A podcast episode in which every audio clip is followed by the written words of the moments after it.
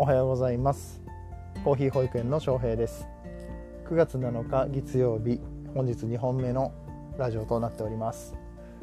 いっぽんめの続きのお話なんですけど、その前に一つだけ、えー、今日くがつなのかは、えー、僕と妻の結婚式記念日でございます。えー、パチパチパチパチパチで、我が家は記念日がみっつありまして、今日がそのくがつなのかの結婚式記念日、えー、結婚式記念日っていうのは入籍した日が違うので、えー、入籍した日ごがつじゅうさんにちは結婚記念日になります。でもう一つあるって言ったのがじゅうにがつじゅうごにちなんですけれども、これが、えー、我々の付き合った記念日でございます。交際を始めた日ですね。えー、交際から結婚まで早かったので、えー、その結婚交際から結婚式まででいちねん経ってないんですけど、うん、あのそのみっつの記念日を我々はお祝いするようにしております。結婚式、その中でも結婚式記念日は、まあ、もちろん大事なんですけども、うん、あの結婚記念日、実際に入籍した日や、えー、付き合い始めた日よりもある意味はなんかその作業的な日であったために思い出ではあるんですけれども、なんかちょっと軽い感じなんですよね、僕の中では。そんなこと言ったら、ね、奥さんに怒られるかもしれないけど、えー、今日は、えー、後ほど、えー、ホールケーキを買ってきて、であとなんかピザが食べたいとか言ってるのでピザ食べてコーラ飲んで、えー、であのなんだ映画とか見て、子供がいるのでね、子供が生まれて初めての結婚式記念日なのでどんな感じになるかわからないですけどね、ちょっとねそんな感じでね優勝していきたいと思います。さあ、えー、にふんになろうとしております。大丈夫なのか、えー、前回のですね、えー、僕がコーヒーを好きになったきっかけっていうことで自己紹介をさせてもらったんですけれども、その続きですね。前回は、えー、僕が愛知県にいる間、えー、幼少期から、えー、愛知県時代、現在僕は神戸市に住んでいるんですけれども、えー、この神戸に住んで、あのやっぱりまたこのコーヒーライフっていうのがだいぶ変わってきたんですね。えー、以前愛知にいた時に、えー、スペシャルティーコーヒーというものに出会って、あとまあそういうなんか本気のバールですね、本気のカフェっていうところをコーヒーにこ一番なんだろうちゃんとこだわってるって言ったらなんか、なんか自家焙煎やってますだけではなくて、うん、なんかめちゃめちゃやっぱり経験があって、ちゃんとイタリアにも行って、で勉強もずっとしてて、ず常にアップデートをしている、まあ、飲食の鬼みたいな人がいまして、愛知県に、まあ、その人にコーヒーを教えてもらったんですが、えー、今度、まあ、引っ越すことになりまして、仕事の関係で、まあ、そこにはちょっと行けなくなってしまったんですね。うん、で、まあ、神戸に来たら神戸は神戸でお店を探さなきゃいけなかったんですけど、まあいろいろまたそこでいろんなコーヒーに出会うわけです。であのスペシャルティーコーヒーでもやっぱりあの田舎に住んでたので朝入りのコーヒーっていうのがあんまりなかったんですよ。で、えー、コーヒーの中でもまだスペシャルティーコーヒー、愛知県で出会って割とすぐもうあの引っ越さなきゃいけなかったのと、仕事上ラテとかを作らなきゃいけなかったので、えー、どちらかというとエスプレッソにの入れ方だったりとか、そういう技 術, 技術面ですね、頑張って練習していたのでドリップコーヒーとかあんまやってなかったんですけど、僕自身は、えー、前回もお話ししたようにブラックコーヒー派の人間なので、えー、ドリップコーヒー、いわゆるポアオーバーってやつを、えー、もっと飲みたいなと。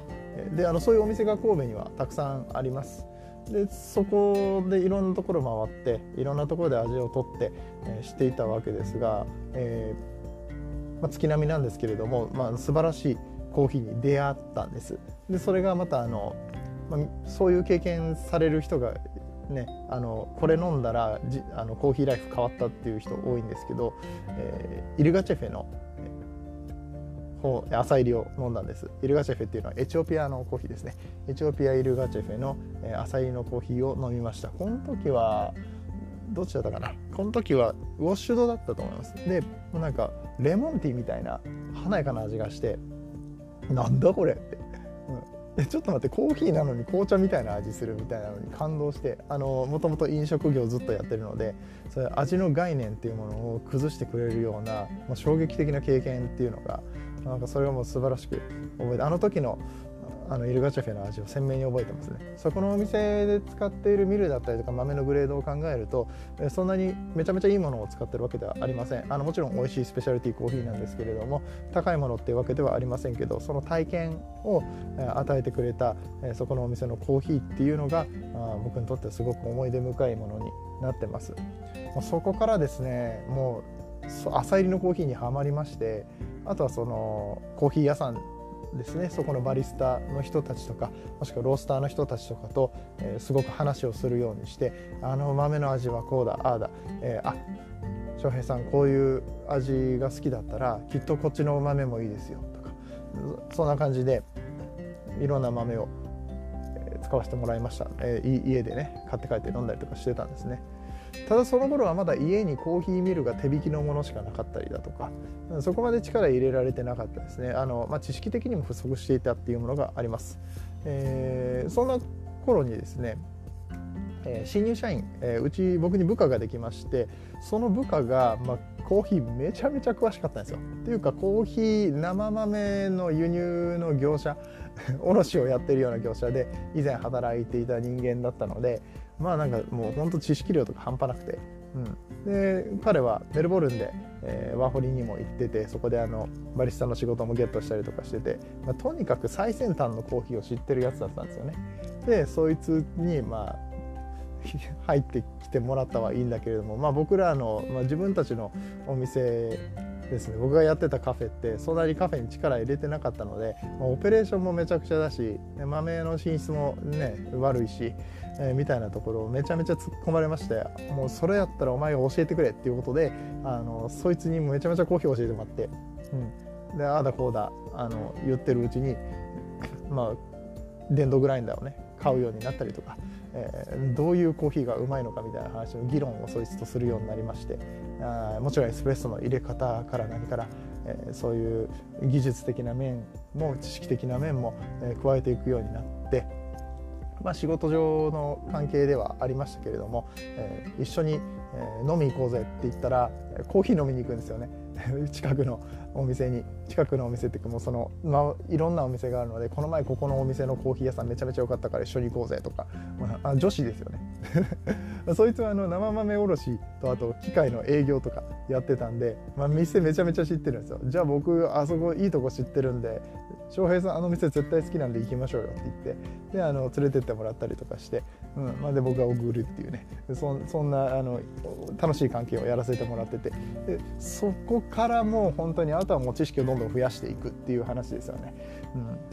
うん、で、まあ、そ, れそんなこんなでにねんぐらい経って本日に至るわけなんですけれども、まあ、ここ最近は、えー、子供も生まれて育休の時間をねうまく活用したいなとか思って、こういう発信をすることっていうことを始めたわけなんですけれども、えー、コーヒー保育園っていう、え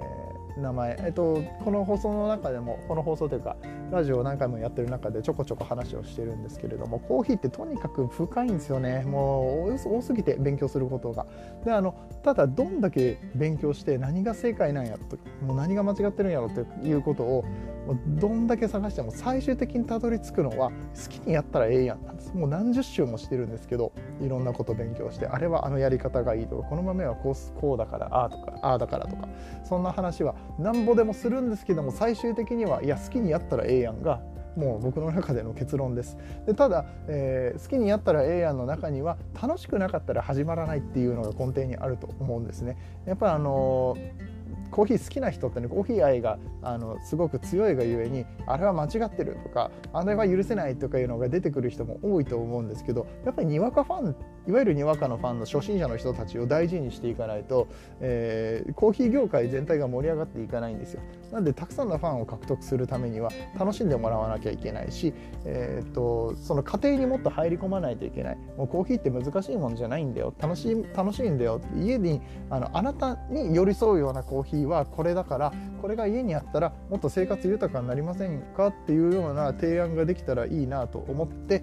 えー、僕は発信をしています。でそういうわけでえー、このコーヒー保育園っていうタイトルで始めました。保育園レベルです。本当にコーヒーの学校なんておこがましいので、えー、そのぐらいのものをやっていきたいと思っております。最終的な目標は芦田愛菜ちゃんと一緒に